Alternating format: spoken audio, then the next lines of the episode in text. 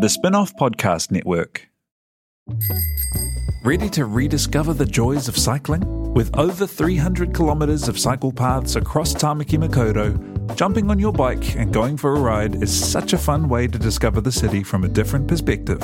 Cycling is getting more and more popular across Auckland, so now's a great time to join the hype and give cycling a go. Head to at.govt forward slash cycling to find your nearest cycleway today. Look, Bumble knows you're exhausted by dating. All the must not take yourself too seriously and 6 1 since that matters. And what do I even say other than hey? well, that's why they're introducing an all new Bumble with exciting features to make compatibility easier, starting the chat better, and dating safer. They've changed, so you don't have to. Download the new Bumble now.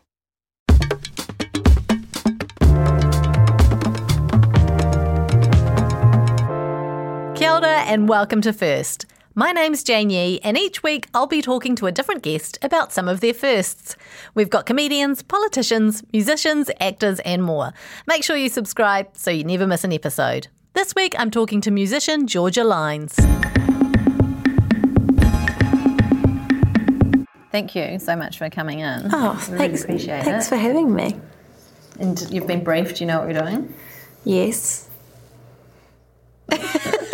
You look suspicious. Well, yes, I've been briefed, but you might throw me in something else. I might throw in a curveball. Sure. Like, can you tell me about your first stalking experience? Um, my first stalking experience was when I was the stalker. Yeah. And my now husband and I, we were dating at the time, and we had broken up, and we lived 500 meters down the road from each other. And it was very hard to avoid, you know, bumping into each other. Our friends, like my best friends were his best friends, like there was constant crossover. And he had long hair, got to really paint the picture for you.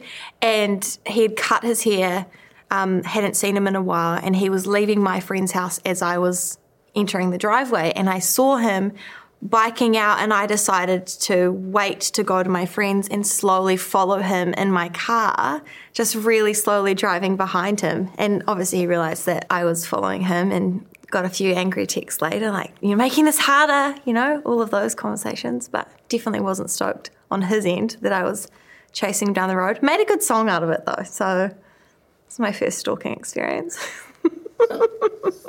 Um, and it worked. It kind of worked in the end, right?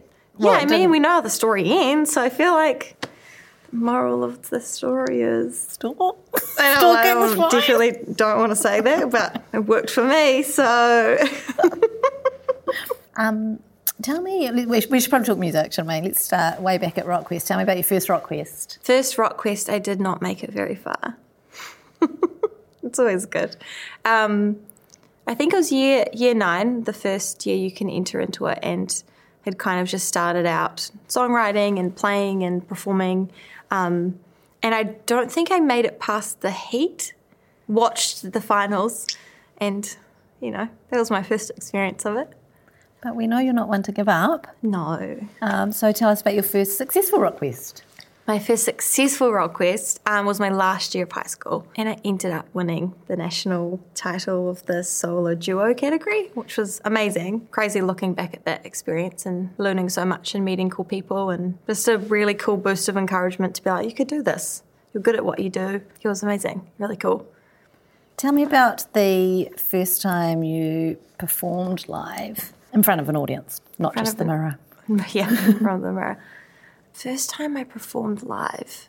I definitely did like performances at school. I feel like Rockquest, like the maybe the first Rockquest in that year nine stage was like a first performance for me in terms of like I'd been performing and like and singing, but in terms of playing in front of a crowd with my own songs, that would definitely be one. And then school, you know, singing in school assemblies and everyone's just like watching you prove yourself to us. Um, so it would either be school assemblies or that year nine Rock Quest. Um, what was your first conscious fashion decision? Ooh. I remember having this, I think it was from Just Jeans, and it was this like boob tube pink and red Hawaiian print tie top.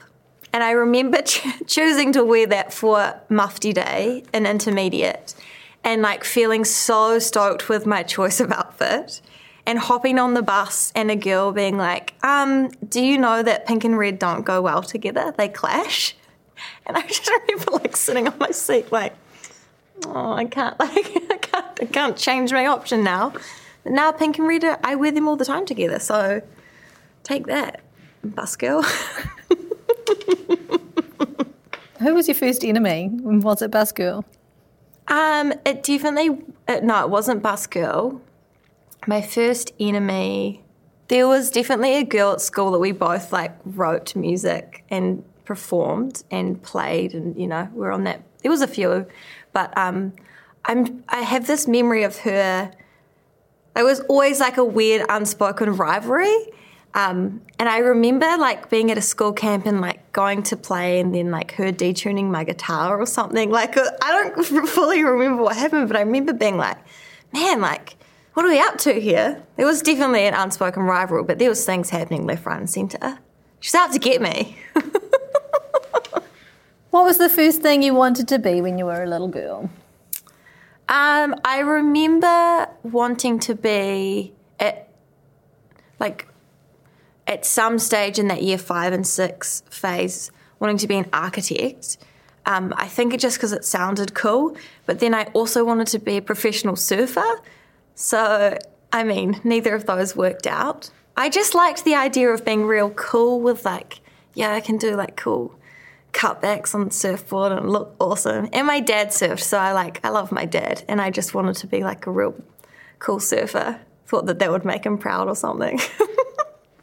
When was the first time you bought Crocs? this year was the first time I brought Crocs. I was so anti Crocs for such a long time, like disgusted at the idea of like my husband Nathan wearing Crocs. I was like, oh, they're so gross. Don't even wear them anywhere. And now I've got my own pair that I found twelve dollars at the Tabuki Op Shop. So You don't just have your own pair.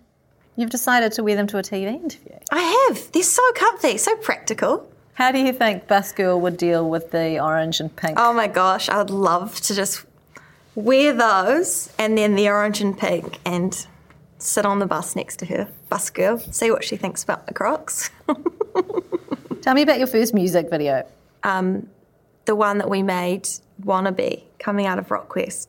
Um, such a crazy experience and so awesome as like a, how old would I have been, 17 year old experiencing that and getting to be a part of that process. I, I do remember that the, there was a magician um, in that in the video. And he was like doing all these, you know, tricks or whatever. And he'd set off the fire alarms and he was getting so frustrated with himself. I just remember thinking, like, this is not going so well. And he was getting so annoyed because the trick was happening at the wrong time. And the fire alarms were going off. And I mean, now I look at the video, I mean, haven't watched it in ages, but just funny little things that you remember that no one else would see. Yeah. Who was your first idol? Um, my first idol, I loved Brooke Fraser as a kid. Yeah. I remember like seeing her live as a teenager. It was like the first show that I'd been to and just feeling like, man, she's amazing. I love what she does. I love, you know, growing up in New Zealand and seeing this wonderful, strong female artist doing her thing and seeing her play live. It was a, yeah, she definitely was a first idol for me. She did Rockquest as well, didn't she? She did a Rockquest I think so. If you want to, Yes. you're happy to share, can you tell me about your first kiss? Sure. More feels embarrassing on my end, but it's not an embarrassing story. It's great. But my first kiss was my husband. Yeah, I I remember at school being like, oh, I haven't kissed anyone. Like, am I not cool enough or whatever? And then when I left school, I obviously met my now husband Nathan, and we dated for a little while. But he was my first kiss. That's so sweet. yeah, That's a cute story. cute, cute Georgia. Um, can you remember the first joke you learned? Oh my gosh, I've got such a good joke for you. Yeah. What do you call a guy with no shins? No idea. Tony.